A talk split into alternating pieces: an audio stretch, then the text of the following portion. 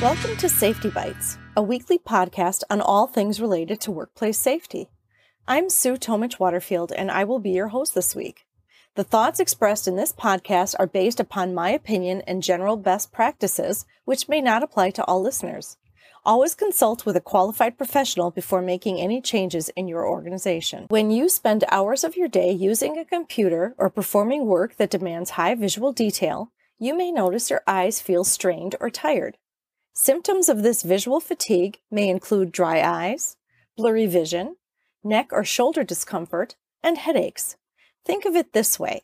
If you keep any body part or muscle in a fixed position for long periods of time without rest, you will feel fatigue. In other words, those working muscles become tired. We don't necessarily think about muscle strain when we think about our eyes, but your eyes are controlled by a series of muscles and if they work in the same fixed position for long periods of time without a rest break, they will get tired. There are some simple rules to follow to keep your eyes working without strain when using your computer. Position your monitor about arm's length away from you. The muscles in your eyes actually have to work harder to focus on things that are close to you. Place your monitor directly in front of you at a comfortable height.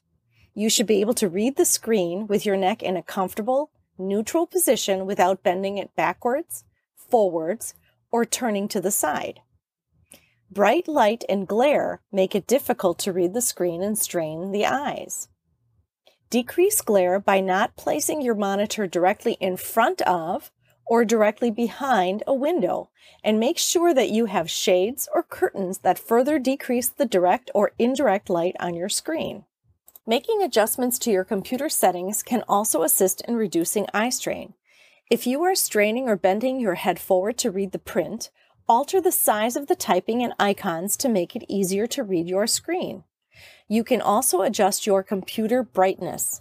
When your screen is much brighter than your surroundings, your eyes have to work harder to focus. The contrast between the lighting in the room, the surface of your desk, and the brightness of your screen should not be drastically different.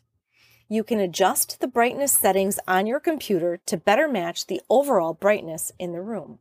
Working on the computer for too long or under poor lighting conditions contributes to dry eyes. Symptoms may include redness, itching, sensitivity to light, and eye pain.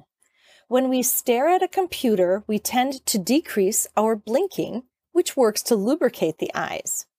This can lead to fatigue and irritation. Wearing glasses instead of contacts, controlling the humidity in the room, and keeping artificial tears on hand can help with this. Finally, give your eyes a rest break. Just like muscles and joints of your arms and legs need to change position to get relief, so do the muscles of your eyes. Use the 2020 2020 rule which is easy to remember. Approximately every 20 minutes, look away from your monitor for about 20 seconds at an object at least 20 feet away and blink 20 times to relubricate your eyes. You may notice that the faraway object is initially blurry. Give your eyes time to adjust by waiting until the object becomes clear then blink to relubricate your eyes before returning to looking at your monitor. This may take even longer than 20 seconds. When you look into the distance, you allow your eye muscles to take a break and adjust from constantly focusing on a nearby object to one that is further away. Use the 2020 2020 rule as a method to stretch your eyes and give them a few seconds to rest and recover on a regular basis.